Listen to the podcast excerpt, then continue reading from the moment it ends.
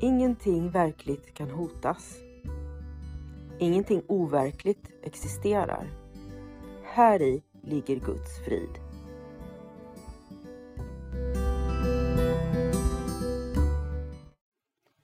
Mitt namn är Magdalena Wiklund och den här podden handlar om hur jag fann frid. Allting har sin grund i Helen Schuckmans uppenbarelser då Jesus dikterade det som sedan skulle bli boken en kurs i mirakler för henne. Jag kommer att referera både till kursen och till Bibeln eftersom Helen fick så mycket förklarat för sig av Jesus om hur vi egentligen bör tolka Bibeln.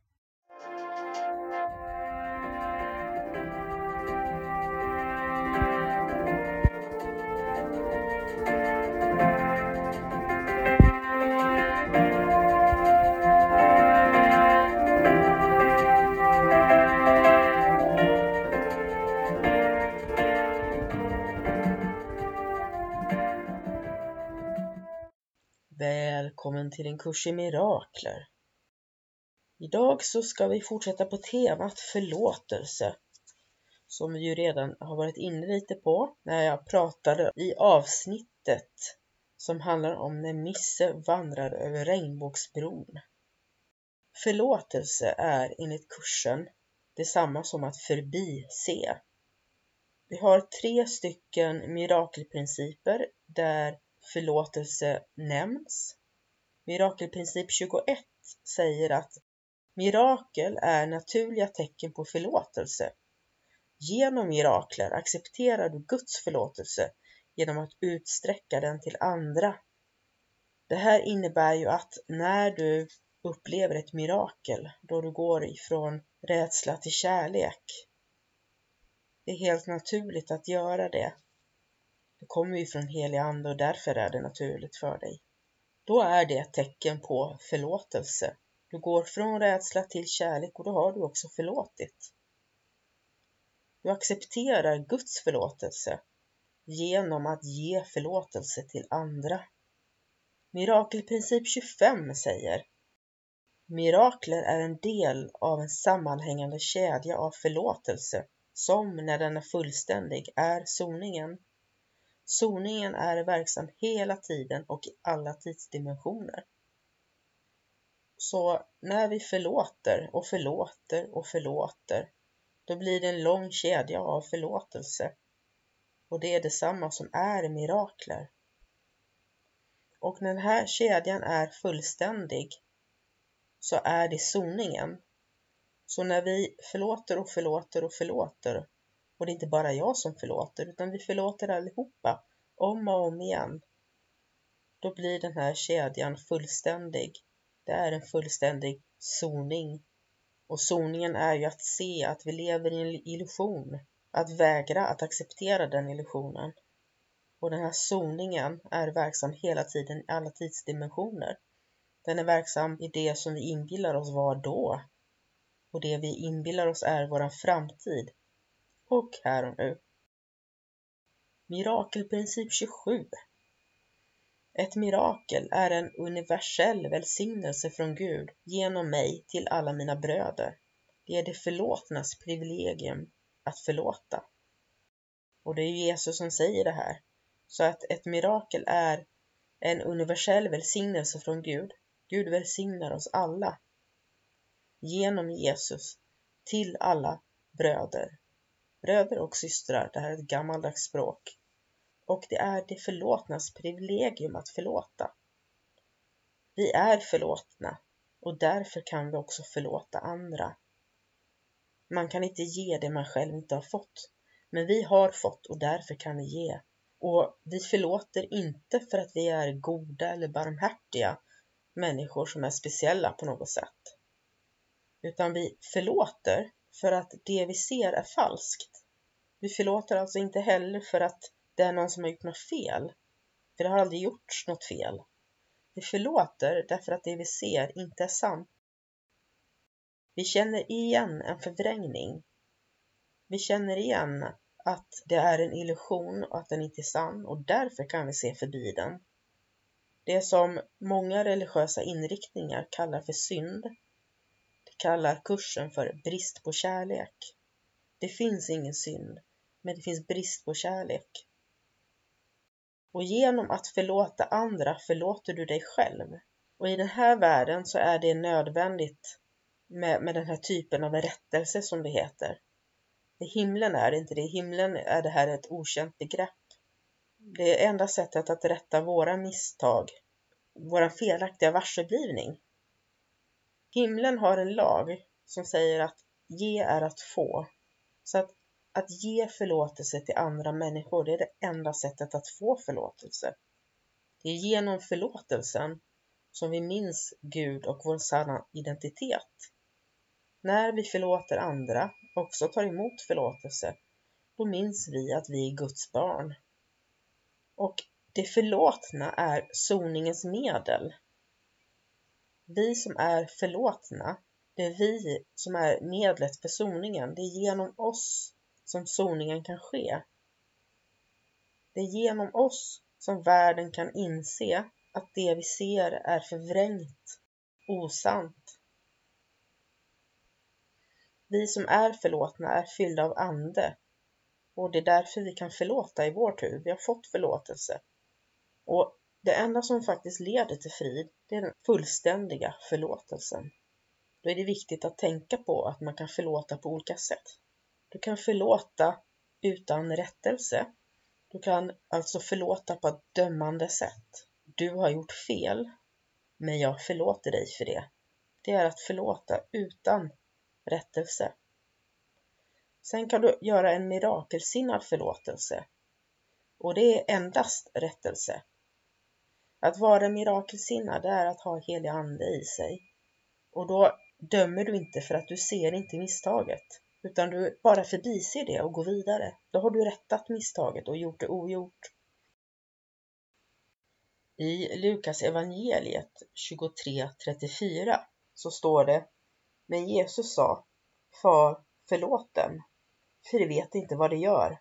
Vad kursen lyfter här som är viktigt, det är att när Jesus hänger på korset och säger de här orden, Fader, förlåt dem, ty du vet inte vad de gör, står det i kursen, så värderar Jesus inte vad de gör.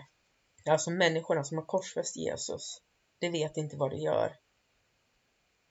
Jesus lägger ingen värdering i det. Han hänvisar inte till någon följd av misstaget. Han hänvisar inte till att det skulle hamna i helvetet eller drabbas av någonting. Därför att det saknar betydelse. Det enda Jesus gör här är att han ber Gud om att hela deras sinnen. Fader, förlåt dem, ty de vet inte vad de gör. Alltså Fader, hela deras sinnen. Förlåt dem är detsamma som att hela dem.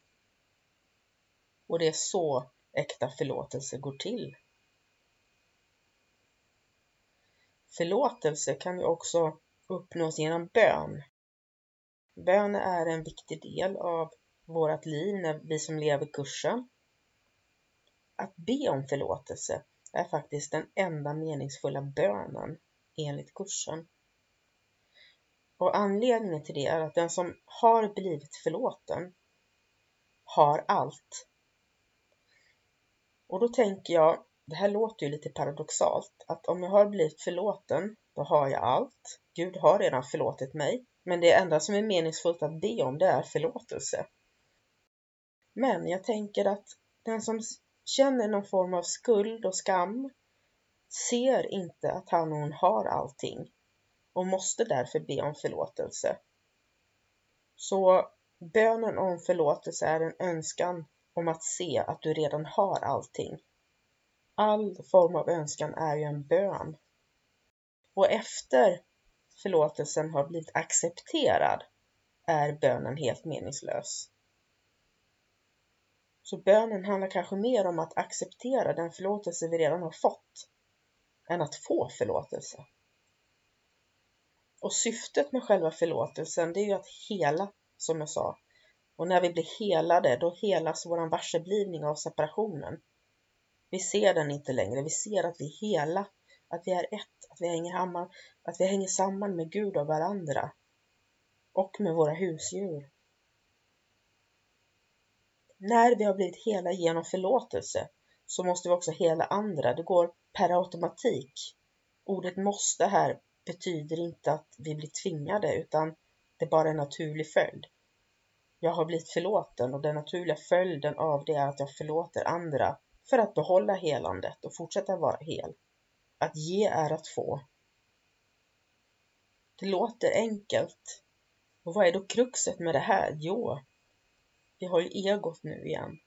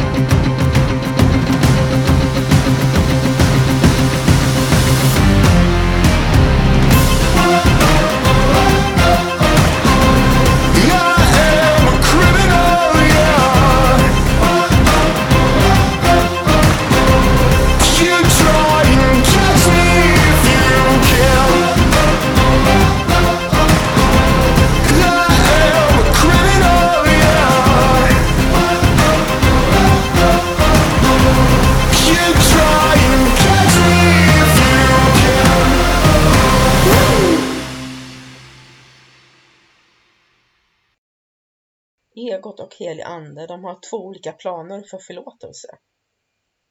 Egot har sin egen plan. Egot pekar ut misstaget tydligt och säger du har gjort fel.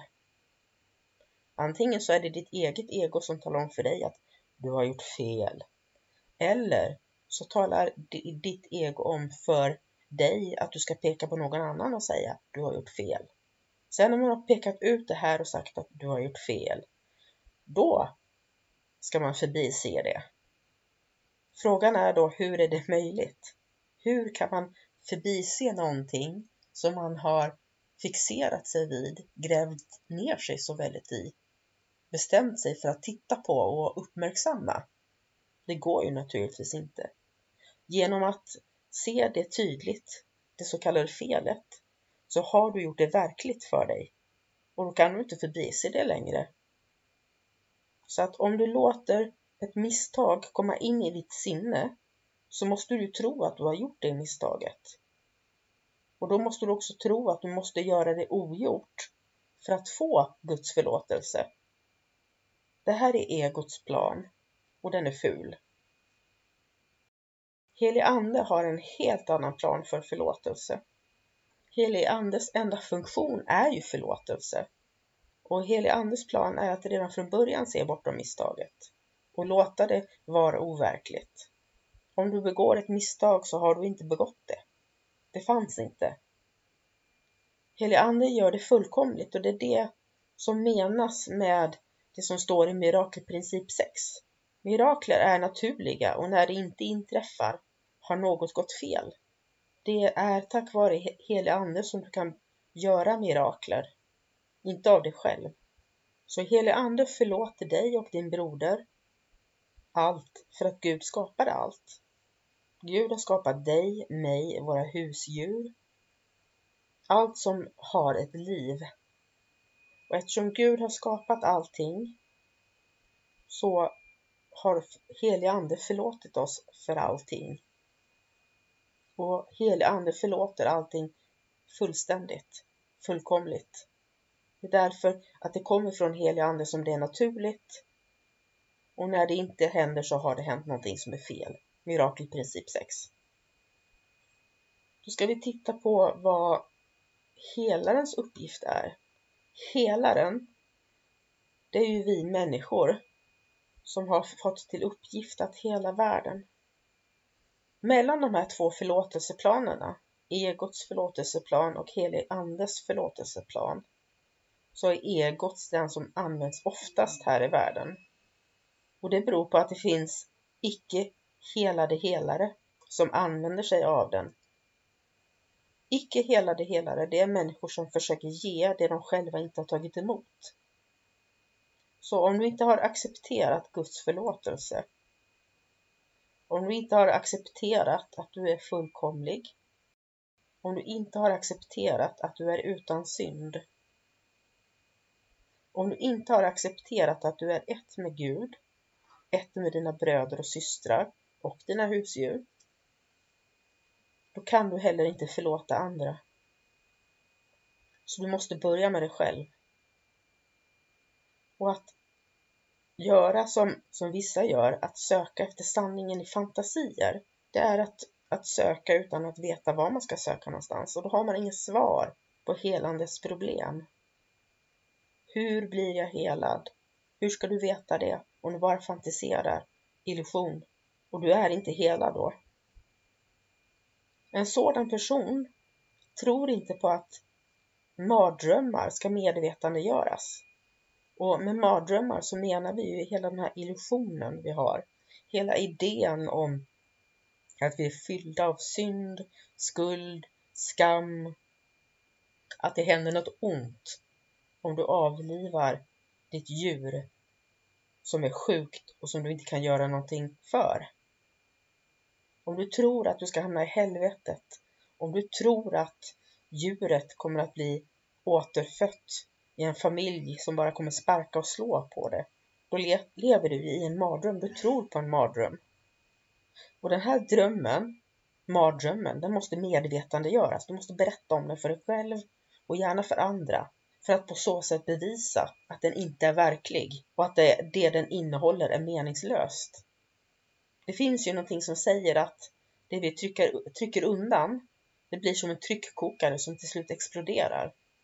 Den icke helade helaren, den person som inte ännu har tagit emot förlåtelsen och som inte kan förlåta andra, den personen tror på att behålla mardrömmarna för sig själv att inte medvetandegöra dem, att trycka undan den.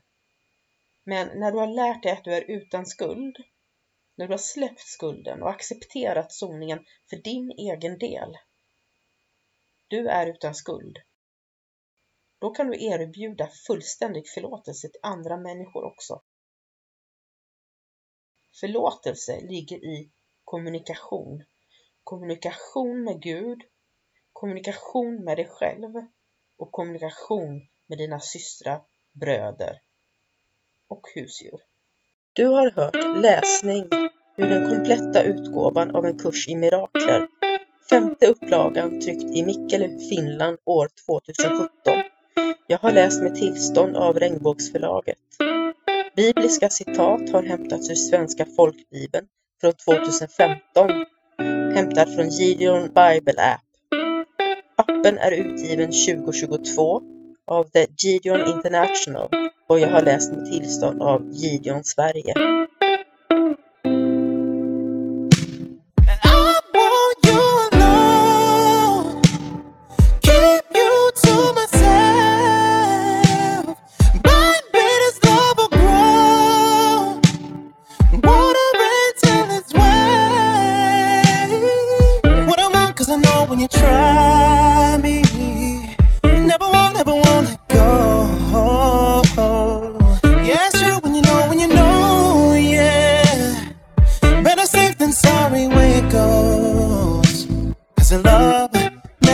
lies, and it hurts every time.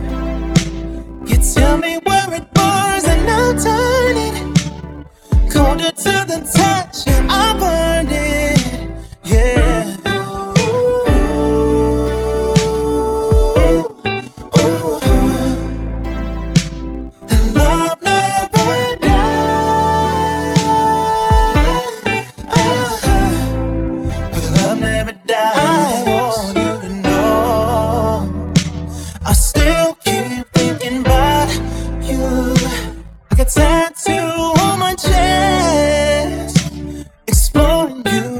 was never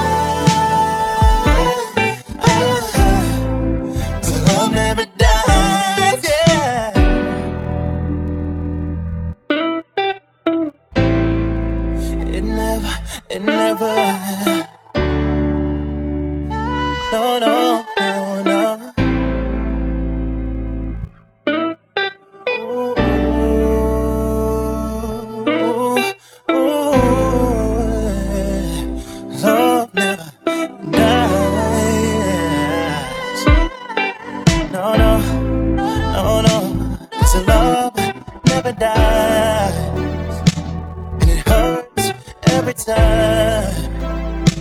You tell me where it was, and I'll turn it colder to the touch. Yeah, I burn.